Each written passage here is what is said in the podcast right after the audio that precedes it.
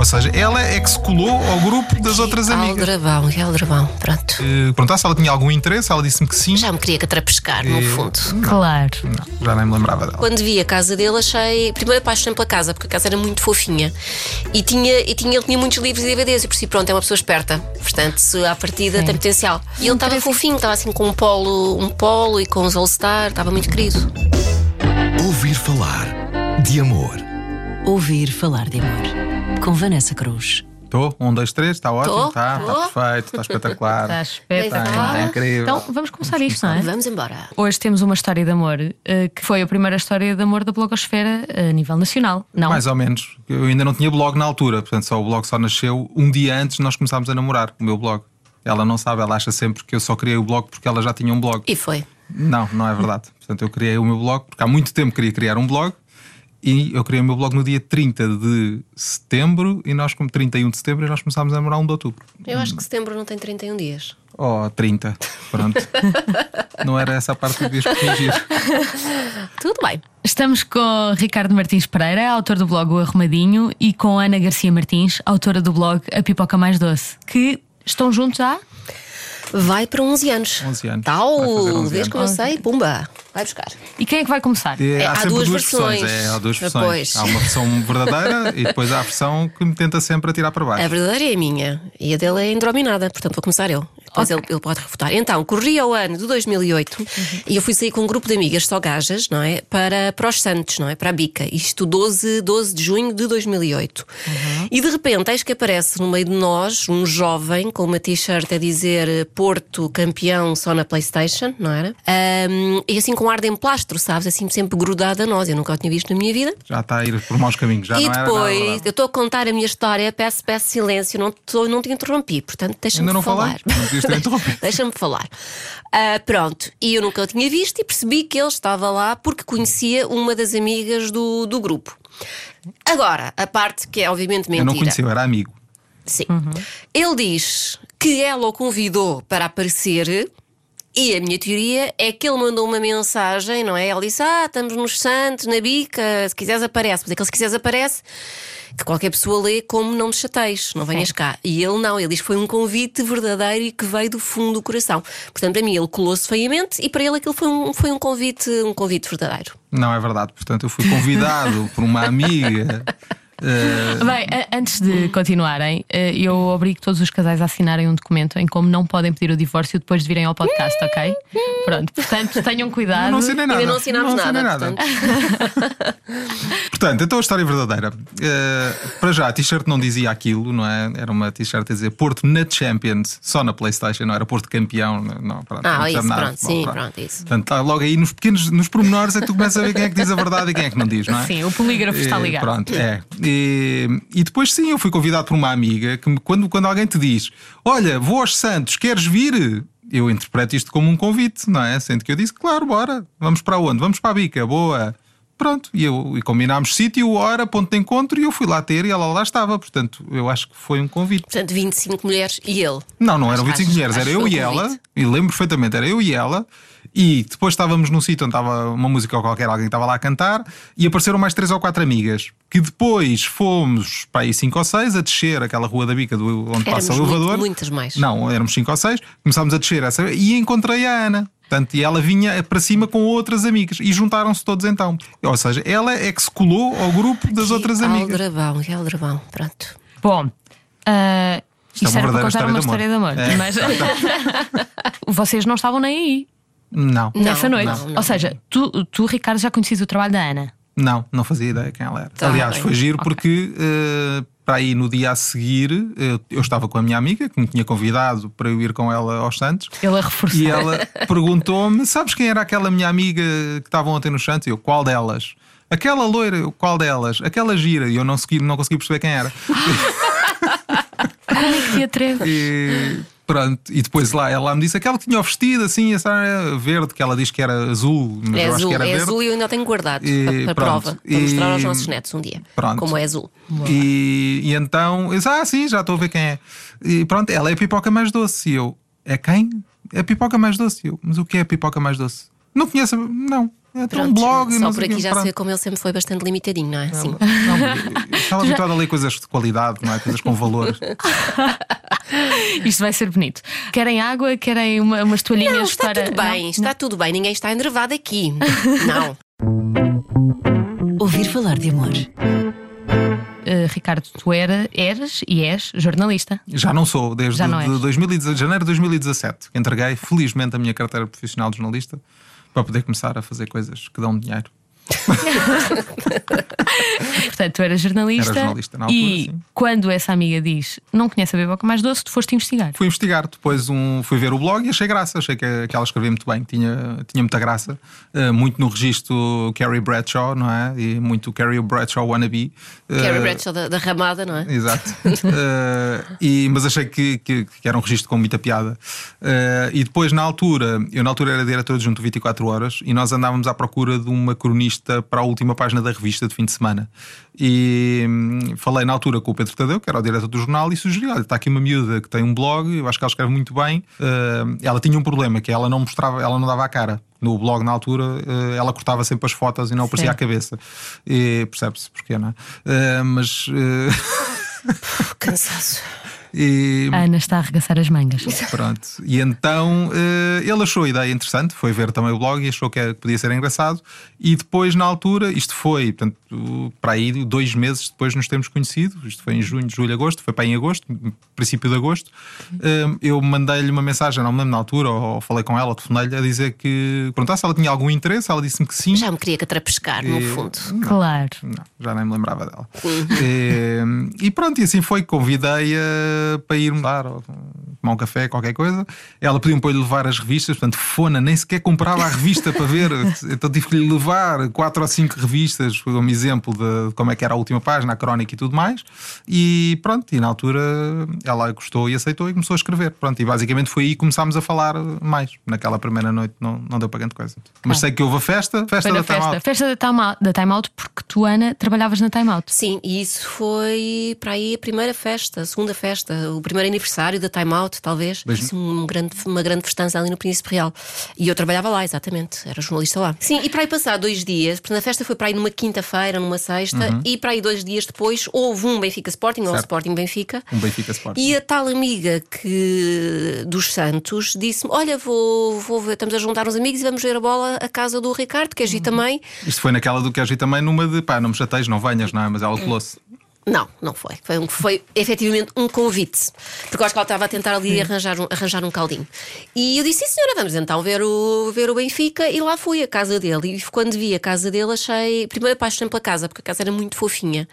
E ele tinha muitos livros e DVDs. E por si, pronto, é uma pessoa esperta. Portanto, se à partida tem potencial. E ele estava fofinho, estava assim com um polo e com os All-Star, estava muito querido.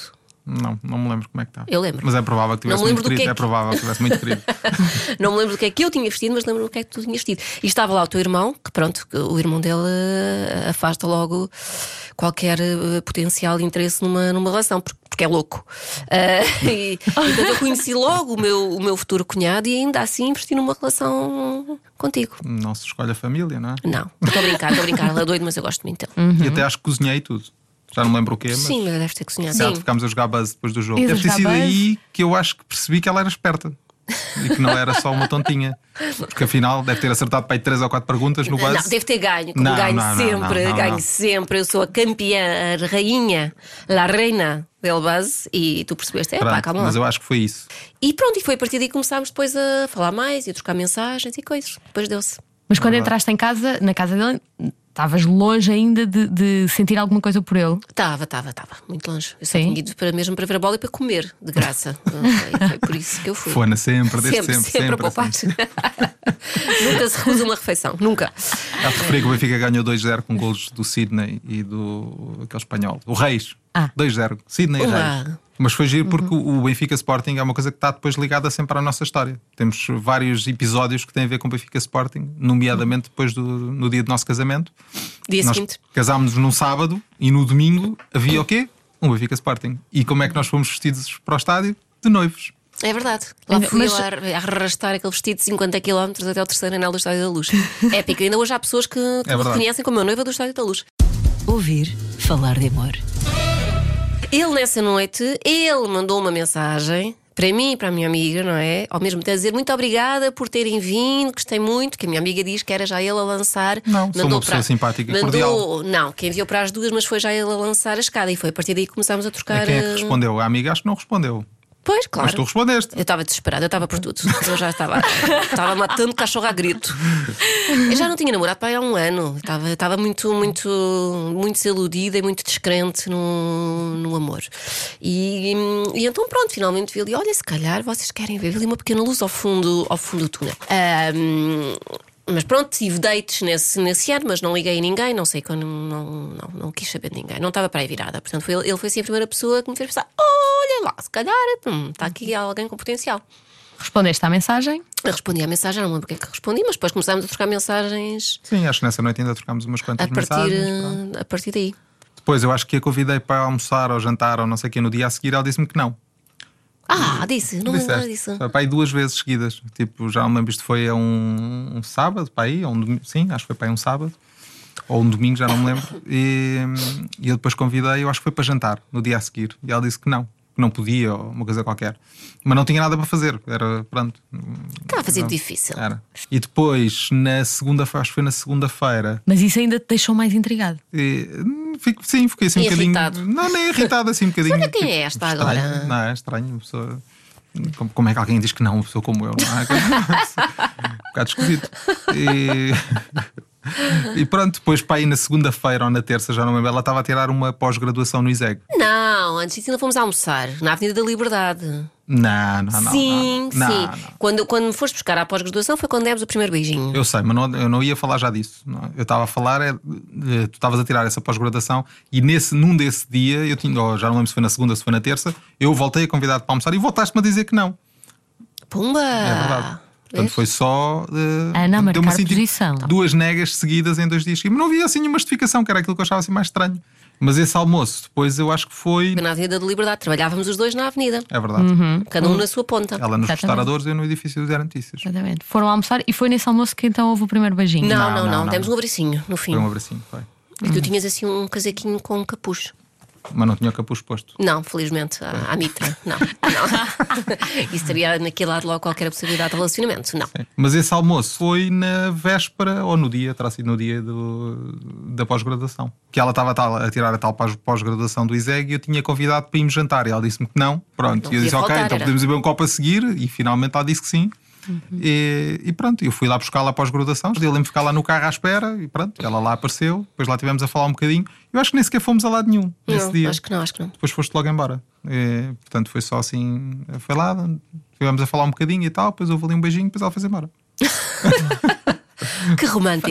Ela era assim um bocadinho misteriosa, era assim, desaparecia e não podia e não coisa, mas pronto. Desaparecia.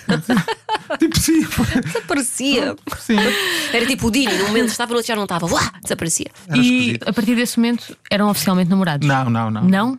Não, foi. Mas nós marcamos esse dia como. Foi o dia, é o dia em que nós marcamos o início do nosso relacionamento. Sim. Mas ainda não éramos oficialmente namorados. Isso demorou para aí 3 anos. Não, demorou para aí um dia e meio, porque ela começou logo a dizer: já somos namorados. Não, eu já estava no.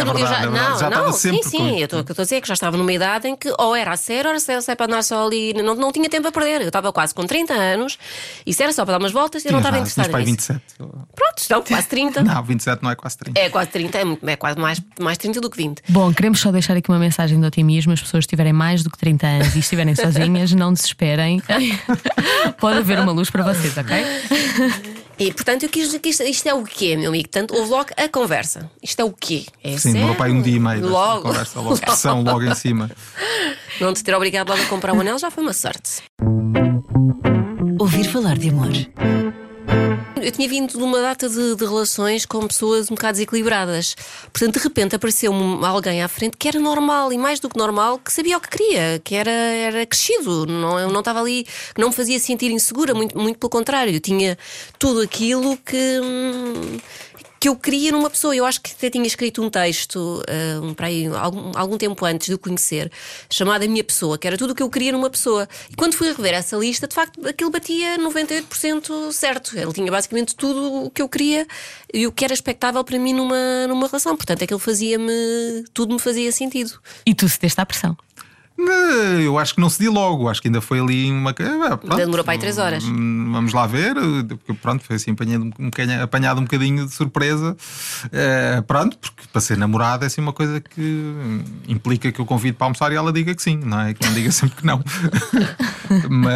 mas pronto, mas era assim, ela depois ia para casa, ela vivia com os pais na altura e pronto, quando tu vives sozinho e estás com uma pessoa que vive com os pais. Porque eu sou muito mais nova do que ele, convém salientar isto. Qual é a diferença? Ela sempre achou que eu era muito velho. Portanto, ela na altura tinha 27, eu tinha 32, ela achava que eu era um idoso, não é? De 32 Sim. anos. E agora eu tenho 38 e tu tens 42, quase 43. E nota-se imensa diferença. Vocês aí em casa não veem, mas ele está bastante acabado. Nem um cabelo branco, olha para isto. Eu também não. Ricardo, mas há bocado estava a chover e vinhas assim com os riscos pretos a escorrer pela cara, não? Muito bom. Entretanto, a vossa relação foi sendo acompanhada também com publicações no blog do Ricardo, do Arrumadinho. Criei o blog, aliás, no dia antes de nós termos dado o primeiro beijinho, foi o dia em que eu criei o meu blog. E na altura o blog era anónimo também, ninguém sabia que eu era o autor do blog e basicamente o blog era. Não era o Arrumadinho, pois não? Era. E basicamente o blog era uma. Eu adorava falar de questões ligadas ao amor, aos relacionamentos, e aos homens e às mulheres e assim, isso tudo. Porque eu, na altura, eu estava solteiro há 8 meses, 9 meses. E já tinha sido casado, portanto eu era casado, já tinha sido divorciado, já tinha sido solteiro, portanto já tinha passado por todos os estádios no fundo e achava, e passado por várias fases na minha vida, estado com pessoas diferentes, e achava, já tinhas um filho? E também tinha um filho, portanto e achava interessante todas essas dinâmicas e falar sobre essas coisas. São coisas que muitas vezes tu, sendo conhecido ou sabendo quem é que está a contar, tu estás muito constrangido nas coisas que dizes e não consegues ser 100% verdadeiro. E a minha ideia no blog era precisamente essa, era como ninguém sabia quem eu era, eu podia dizer tudo como aos malucos, não é? Eu podia dizer, ser completamente honesto, 100% honesto, e era um blog muito pensado na perspectiva de não havia homens na blogosfera na altura, ainda hoje há muito poucos. Na altura era o Pacheco Pereira e pouco mais, não é? E que era um blog só de política, e eu achei que era interessante haver uma voz masculina a falar para as mulheres. E então basicamente aquilo era uma espécie de voz da razão para as mulheres, e era esse o objetivo um bocado do blog. E o que é que isto aconteceu? Aconteceu que tornei-me quase num conselheiro sentimental da maior parte das minhas leitoras, mas consegui dar a minha opinião absolutamente isenta sobre se achava que aquela mulher estava a ser traída, ou se achava que aquele homem ainda gostava dela ou não, porque de facto há atitudes que nós homens conseguimos identificar uns nos outros, não é? Mas portanto, tu estavas no anonimato até que a Ana se identifica numa publicação do blog. Mas mesmo em relação a mim, havia quem achasse que eu era uma mulher, havia quem eu achasse que era a Pipoca a escrever como se fosse um homem, e depois havia pessoas que iam atirando o barro à parede, e havia pessoas que faziam avaliações absolutamente inacreditáveis do género. Eu lembro perfeitamente disto, que foi uma vez. Eu escrevi um texto sobre a minha namorada e as coisas que eu achava graça na minha namorada. E uma das coisas que eu disse foi que achava graça o facto dela ter uma zebra em peluche com que andava há não sei quantos anos. Pronto. E houve alguém que foi dizer: a tua namorada é a Pipoca, porque a Pipoca no texto de 2008, não sei o que mais, escreveu que tinha um peluche que era uma zebra. A vossa relação foi uma blogonovela. Quanto tempo é que conseguiram manter a relação secreta? Terá durado 8, 9 meses. 8, 9 meses. Sim, até maio. Ouvir falar de amor. Eu recebia imensos, e acredito que a Ana também, coisas a dizer-me mal dela e não sei o quê, e ela é isto e aquilo, e pessoas mandavam mails e comentários, deixavam comentários verdadeiramente estúpidos. Famílíssimo, que sacaste um homem rico, agora já viajas e já vais para Londres e coisas assim ridículas. Sim. Como pronto. Se alguém que quisesse enriquecer, não é? Fosse casar com um jornalista. Portanto, havia muito. Eu lembro que nisso, na altura, também porque lá está, não tinha um blog há pouco tempo, era uma coisa que me irritava bastante. Ao fim de uns anos, estava completamente lixado para isso. É que nem, é daquelas coisas que tu vês que é comentário parvo, é que nem sequer lês. Começas, é parvoíce, apaga-se, é parvoíce, apaga-se. Ana, quanto tempo é que passou até que o Ricardo te pediu em casamento? Desde que começámos a namorar foram praticamente 2 anos. 2 anos. 2 anos, sim. Fui apresentar o meu primeiro livro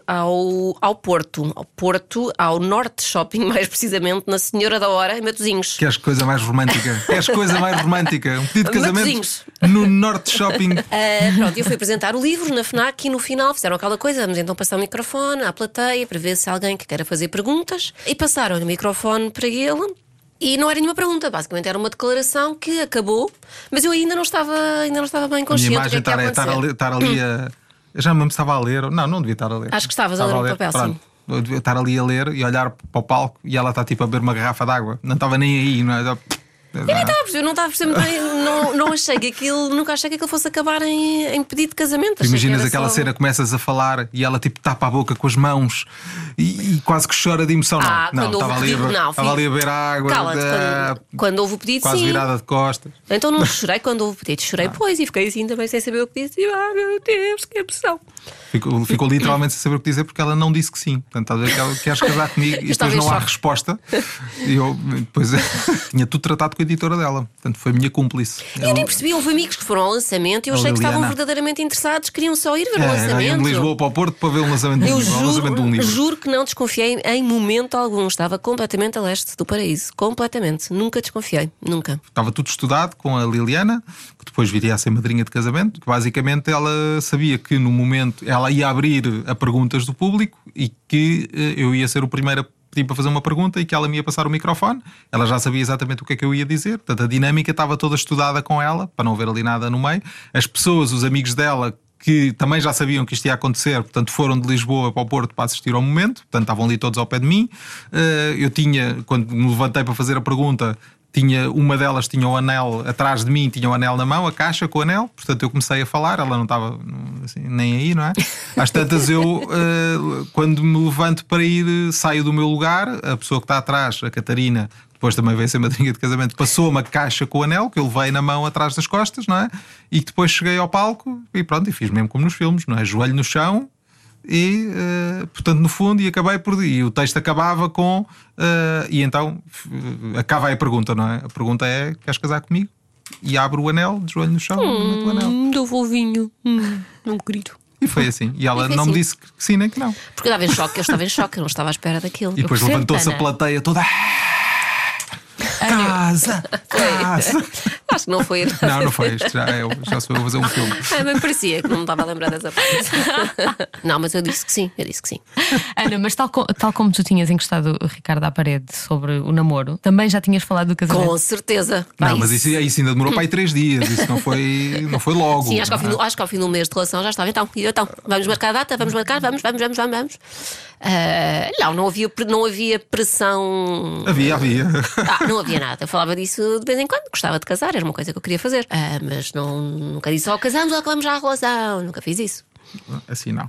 Sim. Mas queria casar, isso estava escrito. Eu queria casar. Acho e também já não ias para novo, também já sentias um bocado ali a pressão, não é? Tipo, os homens não sentem essas coisas. Não sentem. E qual é que foi o momento em que tu percebeste que a Ana era a mulher com quem tu irias casar? Acho que não durou assim muito tempo. Acho que foi... Eu já me conheço muito bem e já sei aquilo que valorizo muito numa pessoa e aquilo que me prende e aquilo que eu acho que é mais relevante para eu querer ficar mesmo com uma pessoa.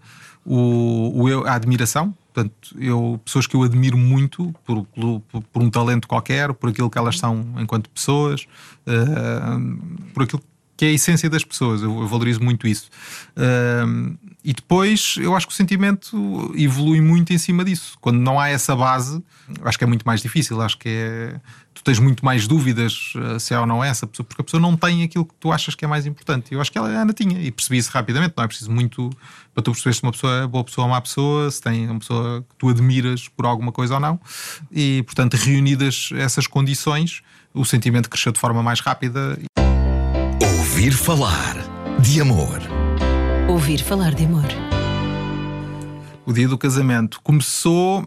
portanto, eu tenho várias recordações do momento do casamento. Aquela que eu me lembro assim de forma mais presente foi o estudo da coreografia. Ou seja, a quantidade de aulas que nós tivemos para aprendermos a coreografia do Dirty Dancing. É verdade. Pronto, porque começámos a simular que íamos dançar uma valsa e de repente... Começa... Pronto, e aí fizemos a coreografia tal como no filme. Exatamente como no filme. Pronto, isto andámos para aí quê? 2 meses? Sei lá. 2 ou 3 meses a ter aulas todos os sábados para aí durante 3 horas para aprender a coreografia, tipo Dança com as Estrelas, não é? Portanto, mas versão Dirty Dancing e versão pessoa, versão pé de chumbo no meu caso, não é? Portanto, ali. E depois o casamento, lembro-me de ter sido de facto muito rápido. Eu acho que é aquilo que os noivos dizem quase todos, não é? Passa assim, a voar. Tu dás, o nosso também começou depois do almoço, não foi? Tipo, sim, começou para aí às 2 da tarde. 2 da tarde, 2h30, portanto, eu fui de metro, é verdade. Eu fui a pé. Do hotel para a igreja. Pois, era longe, perto. Ainda chegava você para aí quê? 80 metros? Sim. Sim, eu fui de metro, saí. Na altura estávamos a viver ali ao pé do Campo Pequeno e casámos no Chiado. E fizemos uma sessão fotográfica muito engraçada na praça, em frente à Praça de Torres, e depois dentro do metro. Parecíamos assim uma trupe de seguranças de discoteca, todos de fato e gravata. Uma cena assim um bocado weird, mas foi giro, foi muito divertido. Boa. Muito bem. Hoje em dia já têm 2 filhos. É verdade, é verdade. Ricardo tem 3, com o Henrique. Depois a vossa relação passou ali por um período de turbulência e depois vocês deram a volta. Uma vez reconciliados, é diferente a relação? Não. Achas que é diferente? Não, acho que não. Acho que não mudou muito. Acho que rapidamente retomámos algumas dinâmicas que tínhamos, não é? Há sempre um período de alguma... nem é bem desconfiança ou desconforto, ou as coisas são um bocadinho estranhas, porque apesar de tudo ainda tivemos algum tempo separados, mas acho que depois conseguimos perceber aquilo que gostávamos na relação que tínhamos antes e retomar essas coisas, não é? Essas coisas que nos faziam bem e que corriam bem, não é? Esse lado que corria bem conseguimos retomá-lo. O facto de nos conhecermos também muito bem, já temos estado juntos antes de 10 anos, dava-nos alguma tranquilidade numa série de coisas. Ou seja, não tens que andar a provar nada, não tens que andar a mostrar que tem que ser assim ou que tem que ser assado. Não, já nos conhecemos perfeitamente, já ambos sabemos como é que somos e os defeitos e as qualidades e o que é que gostamos e o que é que não gostamos e as dinâmicas. Portanto, acabou por ser fácil voltar a encontrar esse lado, o lado bom que tínhamos na relação anterior. Eu acho que no nosso caso, e isso é muito engraçado, porque as pessoas especulavam imenso, as pessoas queriam um motivo e nós nunca sequer falámos sobre isso. Assumimos efetivamente minha vida ali um período de separação, mas nunca demos justificações porque não achámos que não tínhamos que dar. Mas as pessoas queriam uma explicação e ainda hoje exigem: porquê é que vocês não falam sobre isso? Mas especulava-se imenso: e quem é que traiu quem? Ou quem é? Ela apaixonou-se por outro, ele apaixonou-se por outro. Chegaram aos ouvidos as histórias mais mirabolantes de parte a parte, não é? E pessoas que diziam: não, isto foi o que aconteceu, eu tenho a certeza, sei de fonte segura que isto foi o que aconteceu, é porque ela anda metida com não sei quem. E diziam assim nomes tipo: ela anda com o Bon Jovi, coisas assim estranhas, sabe? Oi, de onde é que isto vem? E efetivamente não aconteceu nada, não houve nenhum motivo. Acho que houve ali não sei se é o cansaço, entramos ali num período. Não foi a falta de sentimento sequer. Acho que foi só ali um período em que precisámos de estar ambos um bocadinho afastados para pensar na relação ou para estarmos um bocadinho sozinhos, que às vezes também faz falta. Mas não aconteceu, não houve nada ali de facto a explotar a separação. Para além disto, do termos sentido que estávamos muito envolvidos, cada um nas suas vidas, e enfim, afastámos, houve um afastamento natural, mas que não foi sintomático de nada mais. Depois, quando reatam, é fácil voltar a ter uma relação com aquela ligação que havia? Acho que é muito difícil tu generalizares, ou seja, há casos e casos, não é? Acho que eu acho que não é imediato, não é uma coisa tu de repente estás separado, voltas a estar juntos e está tudo igual. Não é imediato, não é uma coisa assim que acontece logo. Mas acho que tens que dar tempo, tu tens que estar predisposto a que as coisas voltem a correr bem.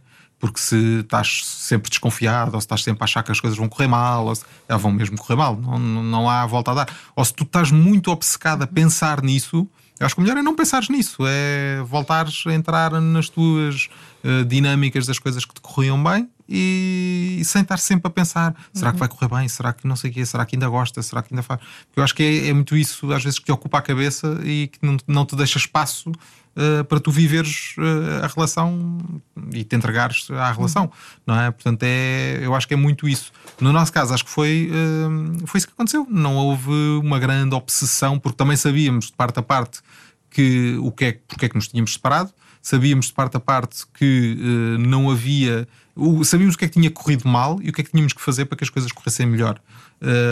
Portanto, houve aqui uma espécie de compromisso de parte a parte para corrigir essas coisas e voltar a retomar aquilo que... Muito bem. Muito obrigada, Ana. Muito obrigada, Ricardo. Já acabou. Não, olha, só para terminar, conseguem escolher uma música que representa a vossa história? Ui. Eu não quero condicionar a tua, a minha é óbvia, não é? Para mim é o Come What May. Para mim é o Dirty Dancing. É o... Uhum. E agora ficamos com qual? Com as duas. A Dirty Dancing é aquela que, para já, eu lembro-me sempre do casamento. Portanto, sim, mas eu quando ouço. É mais óbvio. Tu já nem devias lembrar do Come What May, não é? Isso foi uma escolha tua. Ah, não foi nada. Escolhemos os dois as músicas. Mas sim, também pode ser. Fica o Time of My Life, então, pronto. Se posso ser eu a escolher, fica o Time of My Life. Podemos fazer um medleyzinho? Tá bom. Pode ser. Obrigado. Então. Obrigado pelo convite. Mas podem assinar agora aí o acordo, por favor? Podemos. Não, agora vamos ter uma conversinha quando chegarmos ao carro, meu menino. Está bem? Agora vamos ter uma conversinha. Obrigada, Ana. Obrigada, Ricardo, por terem vindo ao podcast Ouvir Falar de Amor da Rádio Comercial. É ouvir, subscrever este e os outros podcasts da Rádio Comercial. Até breve. Beijinhos. No,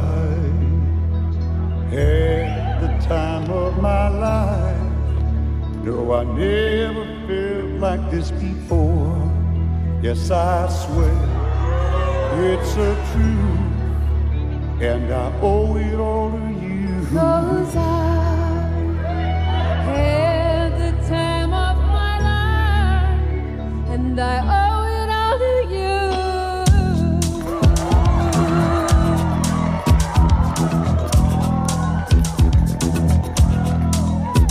I've been for so long, now I finally found someone to stand by me. We saw the writing on the wall as we felt this magical fantasy. Now with passion in our eyes, there's no way we could disguise the secret need. So we take each other's hand, 'cause we seem to understand the urgency. I think he gets this from me. Just remember, you're the one thing I can't get enough of. So I'll tell you something. This could be love.